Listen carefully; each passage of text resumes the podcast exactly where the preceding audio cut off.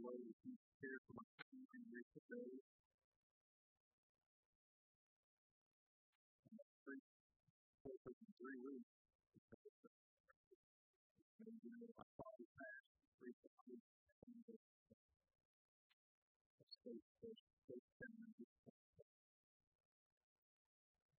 And I tell you, when you're always prepared, you're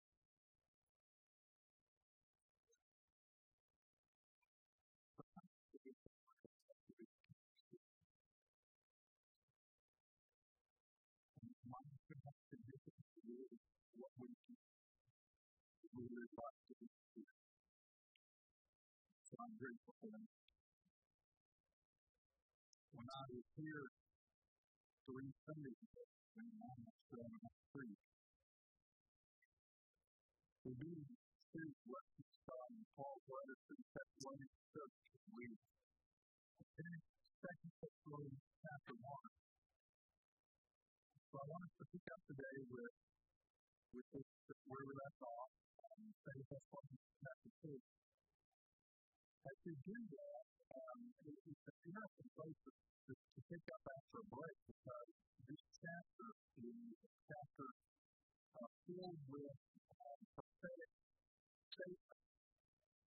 Um, I want to talk about that before we get into text Prophecy is um, fascinating thing because in some ways, the prophecies that God gives to people are, hyper specific. That's one of the ways that we unmistakably know uh, the credibility of, the movement of God. For example, the Messianic prophecies, over 300 of them in the Old Testament, where they were, they were hyper specific in the, in the sense that Jesus Christ is unmistakably that one who was predicted all of those centuries before, because the specificity of the prophecy show that no one else qualifies as the fulfillment. So prophecy has this, this real specific element to it. And then at the same time, it has uh, a murky to it. And that is that while there are elements that are, that are real specific, there are other things that are left really unspoken, timelines, and, and, and the kinds of things that we would love to have because it would scratch that itch of our curiosity. We'd like to know more about the end times and, the way things are going to unfold. But the question becomes, why does God give some, some parts of the prophecy in such specific detail, while at the same time He wraps it in this murkiness that, uh, that really prevents us from being uh, certain about what I'm until things happen. Well, part of the reason is because if we had all of the details all mapped out for us, this is what would happen. Just sure truth, this is what would happen. We would map out the details, and then we would each independently of the Spirit of God some our strategic responses. We would organize our lives, we would structure uh, our strategy based on what we thought would be the best response to how this unfolds. So what God has done is He has given us entry of details so that we have confidence that it's not just some sort of nebulous, you know, maybe something good happened to you. I mean, the detail tells us that God has a specific plan.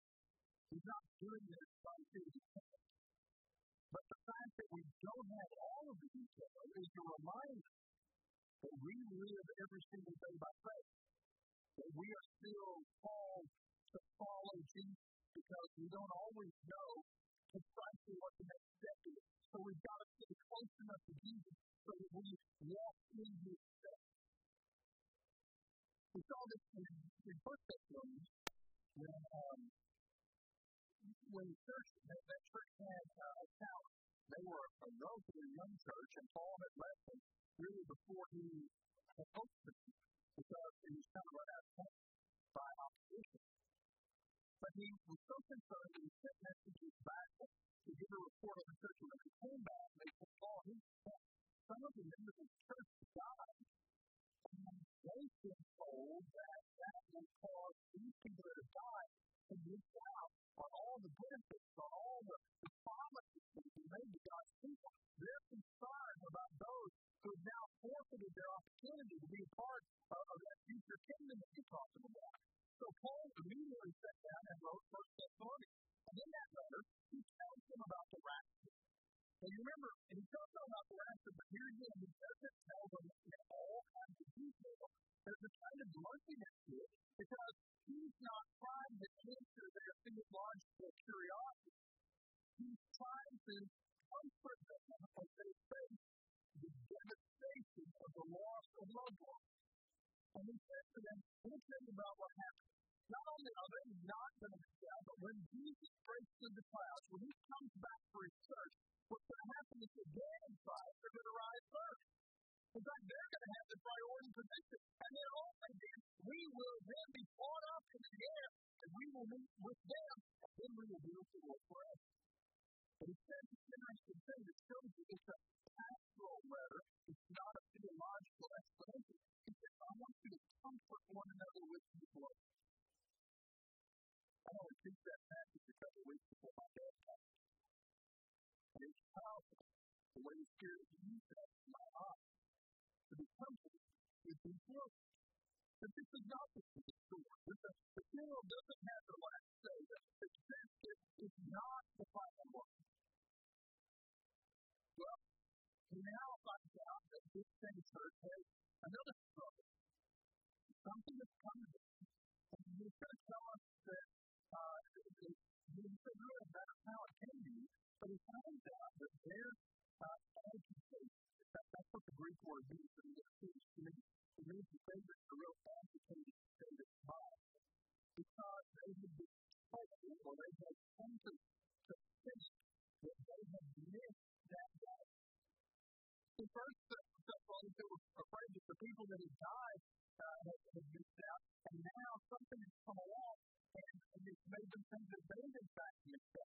Let's, let's go to the chapter, read these words, and we'll see. I call this first part the Thessalonians issue confirmed. Two verses of chapter 2, the second Thessalonians. Paul says, Now we ask you, brothers and sisters, regarding the coming of our Lord Jesus Christ and our gathering together to him. He's talking about the rapture. That's what he had told them about in First Thessalonians.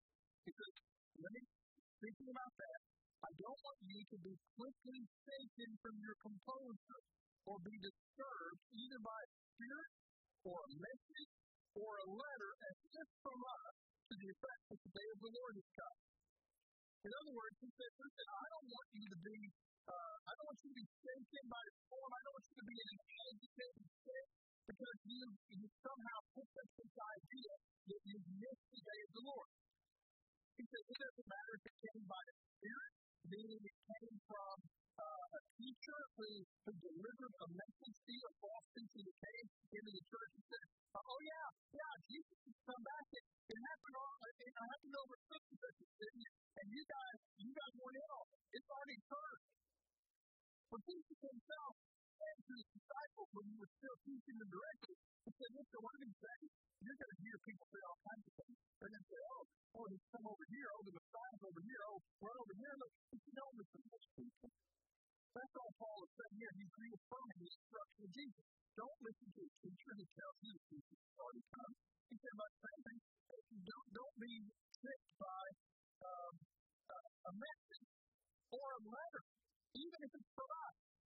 Know, did they get this idea that somebody sent the church a letter and, and forged Paul's name and it appeared to be another letter from Paul? Paul says, he said, don't be fooled by anything like that. I'm going to tell you exactly what's true, and that is that the the Lord has not yet come. Now, he says tell us why that is, but let me, let me show you how this is relevant even to us in this day. You may not know much about um, a group that is called Jehovah's Witnesses, but the Jehovah's Witnesses have a teaching that goes all the way back to their founder. Um, one of the favorite dogmas of, of that, of that set uh, is that of the doctrine of the parousia, which is the Greek word that means the coming or the arrival. Their argument is, and they have basically clung to this idea for over a hundred years. They argue that in the year 1914, when, quote, the signs of the Gentiles ended, that Jesus returned and began what they call his second presence. The second presence of the passage is this.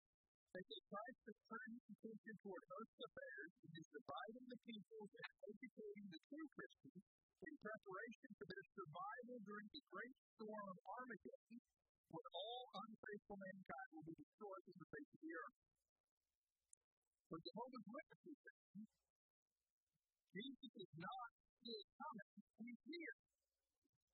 In fact, their argument is that he has been ruling the earth invisibly and directing activity through his headquarters in Brooklyn, New York.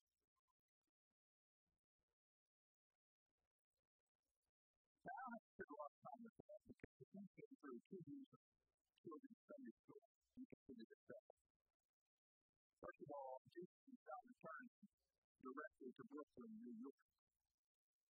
And second of all, when he comes back, we're not going to hear about it. He will walk past Matthew. We're going to miss it. You see, this has always been a common path with the news. It's not coming back. It's been too long. He's already come back. You missed it. It's, it, it, it, it's already happened. You're, you're, you're not a part of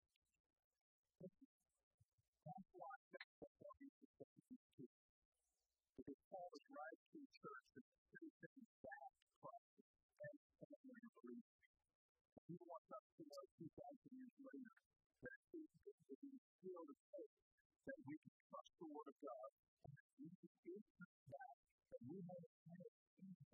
It doesn't matter who, who, you know, it's funny to me. Christians often play, you know, social media is like a, a high-tech version of the, of the telephone game that we all play in the elementary school. You know, somebody whispers a message in in your ear, and you just down the line, and it gets to and completely unrecognizable from what the original message was. Well, that's why I think social media, because we get all these social media accounts, supposedly Christian accounts, and they're telling us all these things, and this is happening, this is happening. And I'm just waiting. We're not far away from social media account that announces themselves to Jesus. I'm telling you on the authority of the Word of God, it is not through social media that you will find out that happens. So Paul says, here's the issue.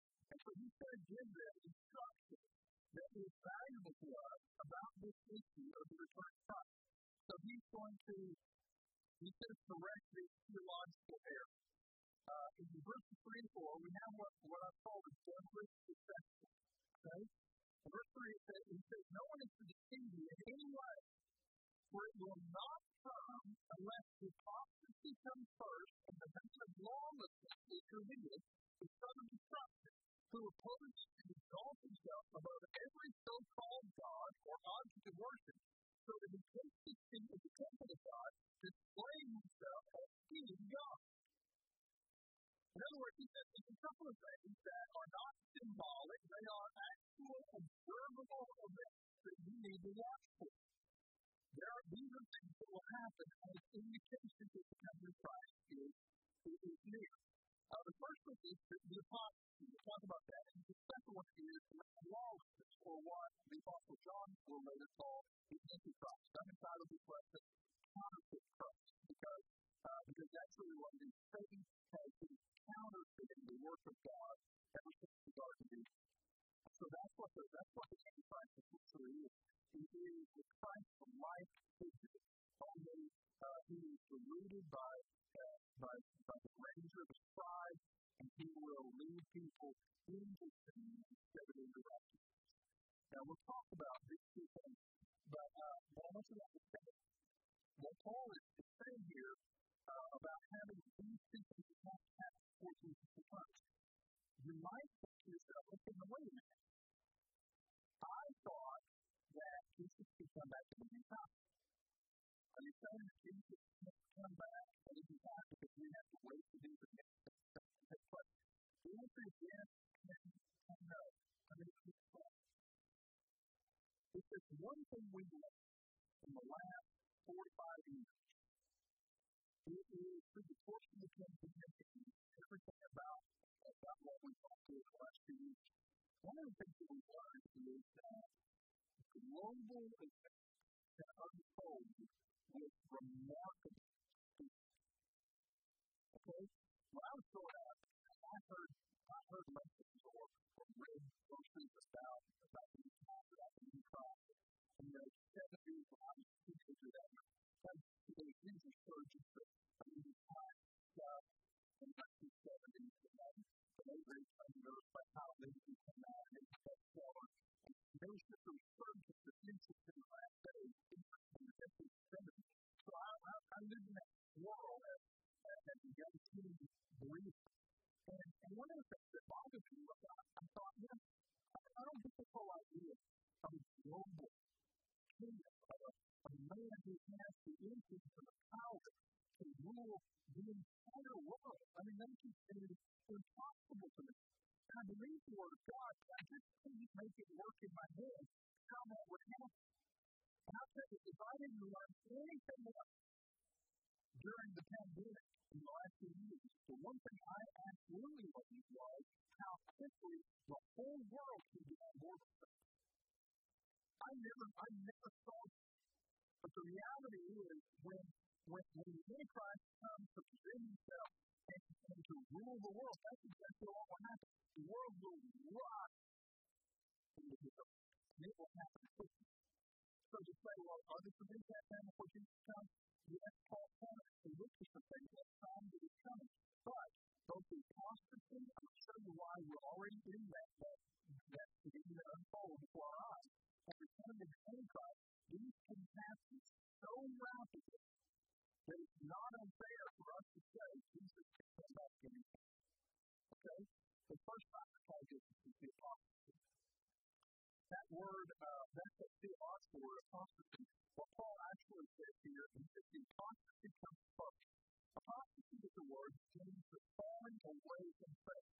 What he's describing is when those who have at some point claimed the label of Jesus Christ, as they desert their faith, and that desertion becomes widespread, one of the signs that it will be near the return of Christ is that the church will, will, will pass through a period of, of its leadership and its membership abandoning the faith and moving away from, from the beliefs that they had claimed to hold up to that point.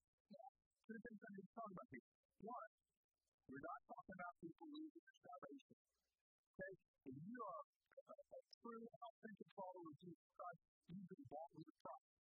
Jesus uh, has purchased you by, by his blood. God says that, that he will be the author and the finisher of our faith. But you have to understand that the church worldwide has about it an attachment of people uh, who, who like the respectability of the church. Maybe they were raised that this is just a normal part of, uh, of the culture where they live.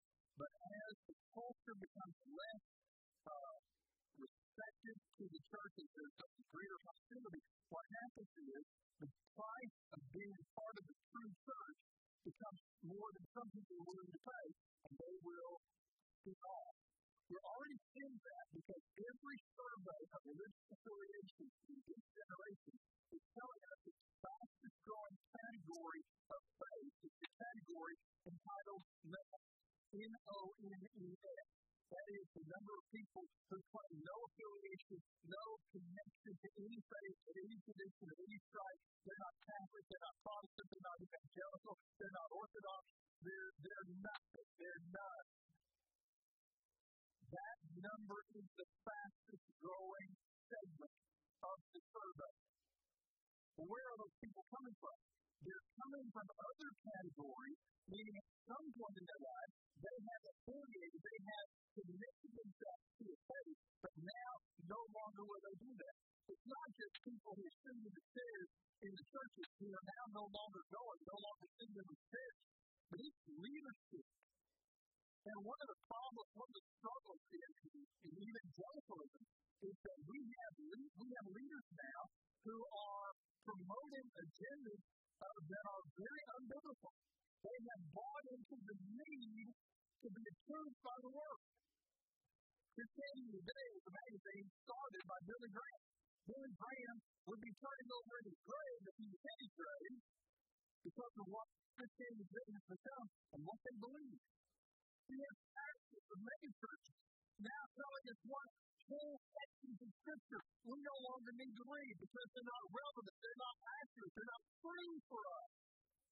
We have conferences hosted by evangelical churches where we're told all of the, the culturally appropriate agendas that we have to buy into, that we have to adapt to, that the Bible has to come under the culture and, and sort of make itself acceptable. The Word in our day, you can see it, the word that's been in theological circles that I read is the word winsome. Maybe you know how that works. It's, it's, it's a little bit unusual, but to be winsome is to be appealing. To be winsome is to be attractive. To be winsome is to be uh, non-threatening. We have to, love theologians and pastors telling us that, that we can't we can't say some of the the Bible says because we need to be winsome. We need, we need to be so loving that people aren't pushed away. Aren't pushed away. Aren't pushed away from what? From what? True. Listen, I don't want us to be ugly. That's not what we're called to do. We're not called to be ugly people. And even when the, the, the culture accuses us of that, oh, Christianity is judgmental, it's bigoted, it's, it's hateful. Just because they say it.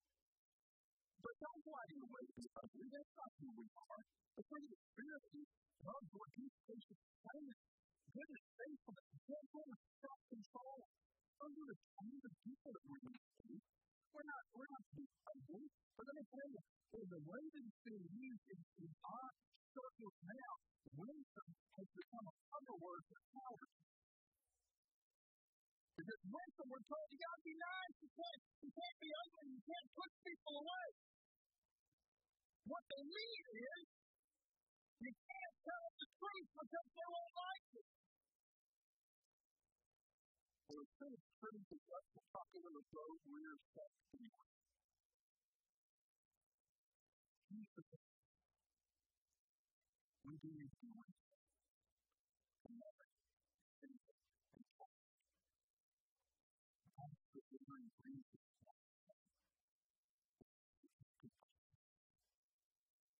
the constantly looking. God is the brain falling away. The culture But for me, I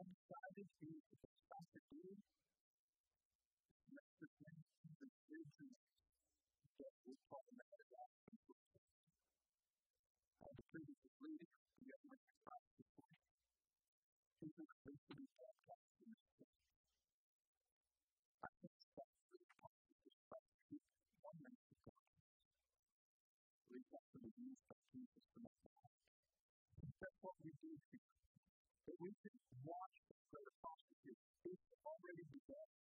This is why this is the first time Paul said to the character of Christ.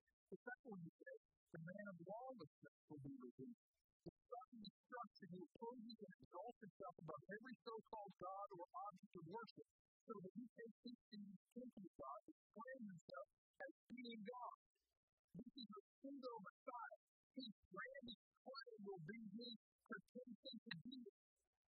Remarked by extreme arrogance, the ultimate megalomaniac, claiming to be not a God, but the greatest of all gods.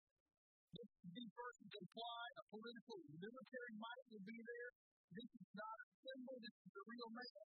He will be the embodiment of sin, and he will oppose all religion, even to the point of taking a seat in the Holy of Holies in the Jewish temple, declaring, I am the God you must worship. Listen, we see that. We saw Nebuchadnezzar command to worship. We also saw Nebuchadnezzar use his mind to stop taking pieces of rationality. We've seen others declare themselves to be the ultimate God. This this is the conclusion, this is the climax, this is the culmination of all of those previous experiences. He's learning, he will so motivated and so driven by that healing and his body and his extraordinary work. He will take any will to humanize. That's what people come from. Why would he go to the temple in Jerusalem? Because it's one thing to accept that you're supposed to God He's going to for the truth of it. This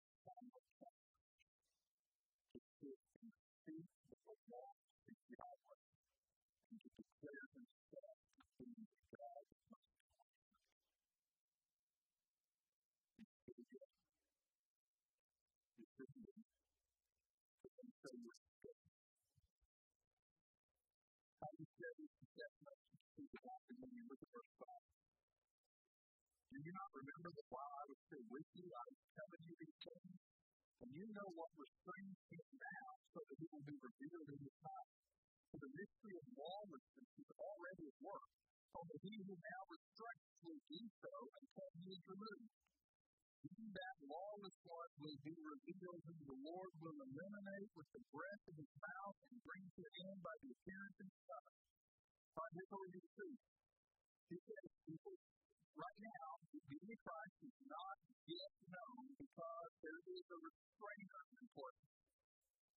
Now, this is a, this is a tricky part of Scripture to because the restrainer in, in verse 6, the restrainer is mentioned in, Greek is a neutral uh, method. It's not a human male.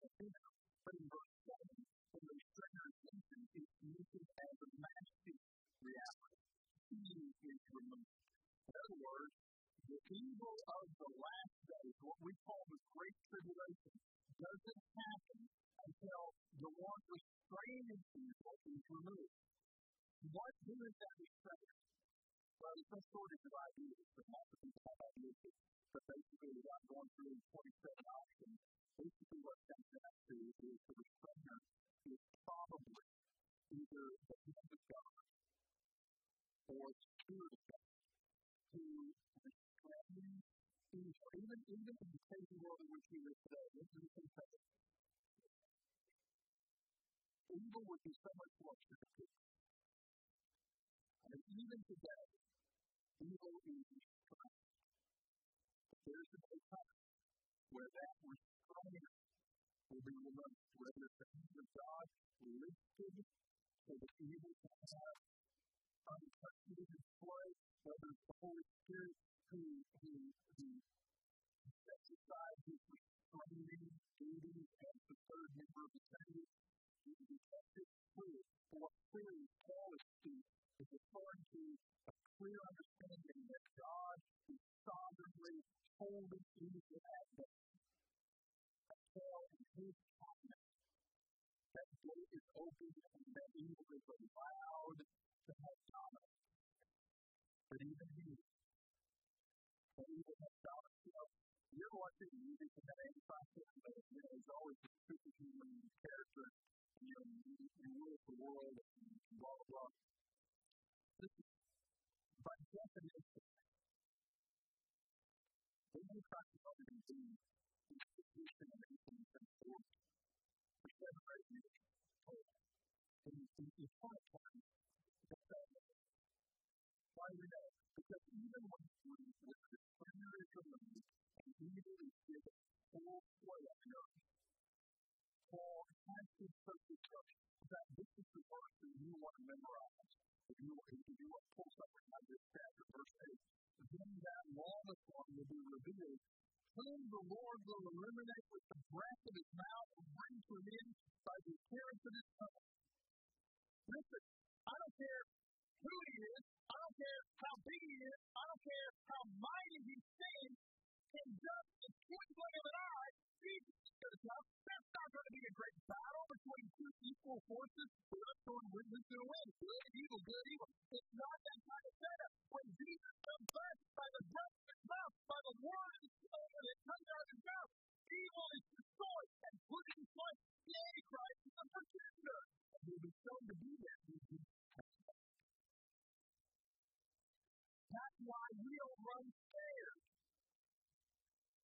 Why we don't hide in bunkers.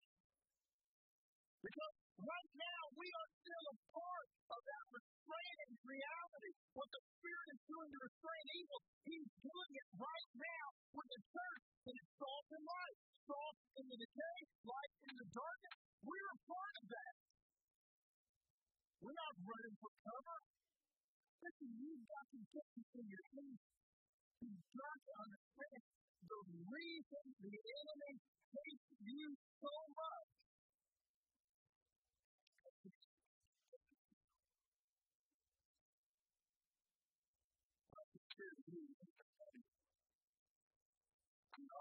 none of us usually that question.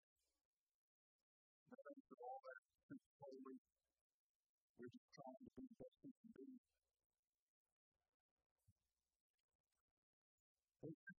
One five, Andy Griffith said, one five. It's amazing how Andy Griffith felt of what he difficult reality. in that episode that I look at, Barney has got crossroads with authority. I'm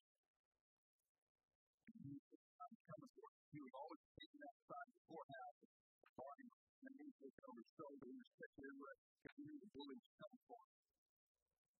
And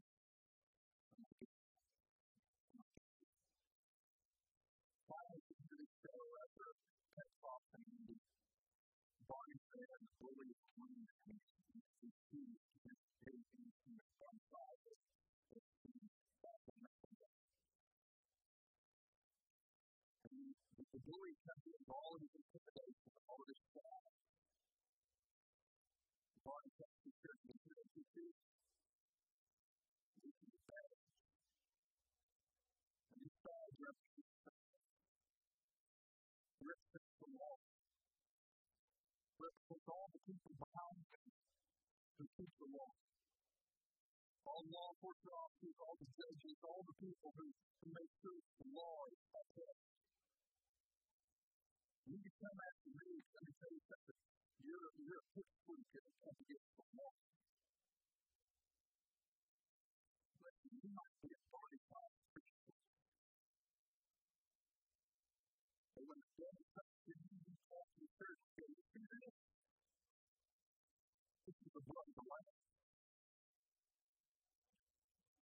Blood of the Lamb represents the church that's been purchased for that blood. And standing behind me, I'm not that impressive. I might be a Christian, but behind me are generations of believers. And they were bought by the blood, and they took a stand for what's true. And behind them, there's the one who gave the blood. And he's coming back. Can do your worst against me, but I'll tell you what. You may beat me up today, but I'm telling you, I'm coming to you. I have the blood of the Lamb as the end that represent. That's why he's afraid of us, because we represent someone that he is afraid of.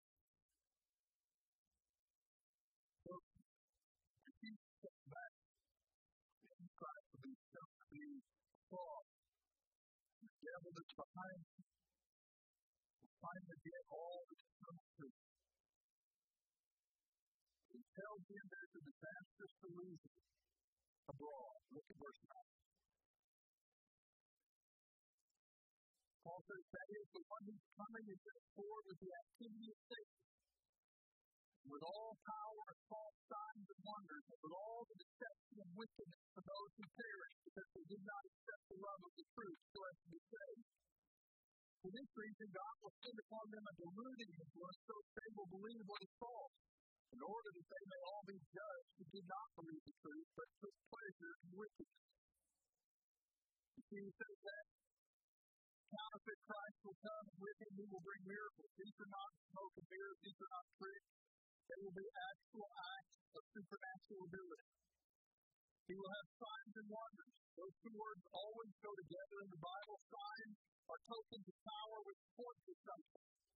Wonders are the sensational displays that produce awe. They are used to, call people to believe. Only this man will use signs and wonders to call people to believe in what is false. But see here,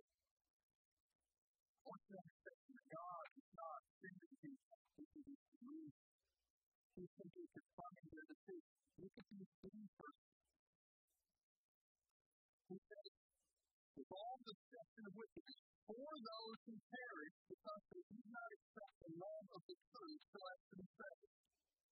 For this reason, God will send upon them a deluding thinking so that they will believe what is false, in order that they all may be judged who did not believe the truth but took pleasure in wickedness. And here's the thing God doesn't allow people to be deluded so they won't understand the truth. Paul says when people declare which side of the equation they stand on, they follow Jesus or they refuse to follow Jesus. Those that refuse to follow Jesus, he says God confirms their choice by giving them a spirit of delusion, which allows them to believe anything. I try not to reference scriptures too often, but the two parts that I just uh, did this week is about this subject. How did we get to be a culture that believes nonsense? It's because we suppressed the truth of God. We didn't just not know it. Romans chapter 1 says we suppressed the truth of God. We rejected it. We said, I don't want to accept that. And as a result, God confirms our choice by giving to us a spirit of delusion, which allows us to believe complete and utter nonsense. Why? So that in time of judgment, all the creation will be able to recognize that judgment is right and proper in each individual instance because of what they believe. What did you believe when you up? Well, I believe there are 47 different genders to choose between. Okay, the very fact that you laugh makes my point. This is nonsense. This is, this is nonsense. And yet there are people who sincerely believe that. How did they get there? We're racking our brains to come to some sort of explanation rationally how people can to this point. But I'm telling you, it's not a rational process. It's a of delusion when you suppress the truth of, of Jesus. God says, fine, you won't believe what's true, I will let you believe everything that's not true. You see? We are in the moment that Paul was talking about. This is happening all around us. A culture of nonsensical thinking is, is a wake up call for believers to be ready because Jesus is. Next week, five years from now, I don't. Thirty years from now, I don't know. But remember, we're measured against eternity. The fact of is that the day to the Lord. So the top is close. It's the well, I've been deluding into the way of believe what is false in order that they may all be judged who do not believe the truth but temptation of wickedness. It's interesting. The Bible starts by saying, in the beginning, God created. Those are the first words in Hebrew. First words we translate in. It's not a mistake that the creation story is one of the most criticized of the Word of God. Because if we can do away with the foundation God created the heavens and the earth, if we can eliminate a creator God who stands as transcendent authority over mankind, Andrew at the basket of hands. Without God, there can be no justice. There can only be the ignorance of the crowd or the wings of the powerful. Without justice, there can be no mercy. Only bribery or retribution. Without God, there can be no holiness. Without holiness, there can be no morality.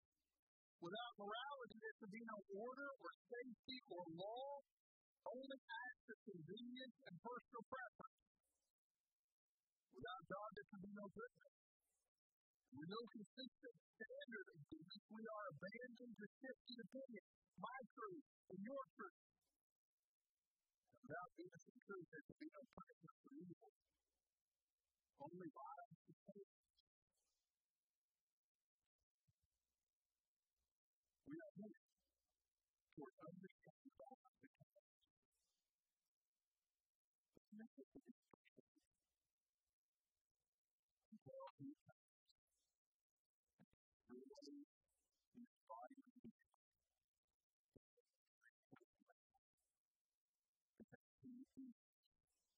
He is We are that people. We are His people.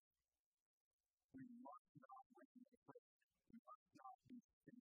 We must not hide in our hiding We are a part of the evil.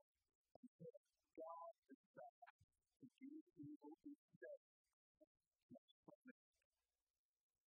So that you can see evil on the and be destroyed with complete dedication to Scripture. You are still here, we're still reading in That means we are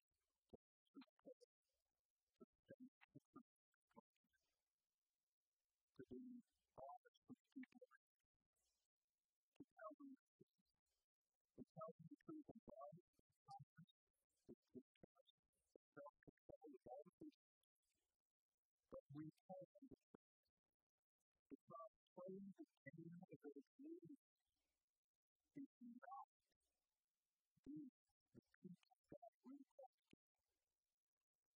So I just, just I love you pray the name of the reason you are not supposed to. You are what they do is protect you. What they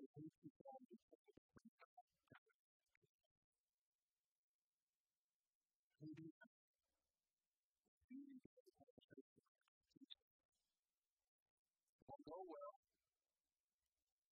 You'd be surprised. You'd be surprised every time I have the most courage to talk to somebody and knew it wasn't going to go well. Only to find out that God can work, if I was going to work with me, every day, conversation long before I got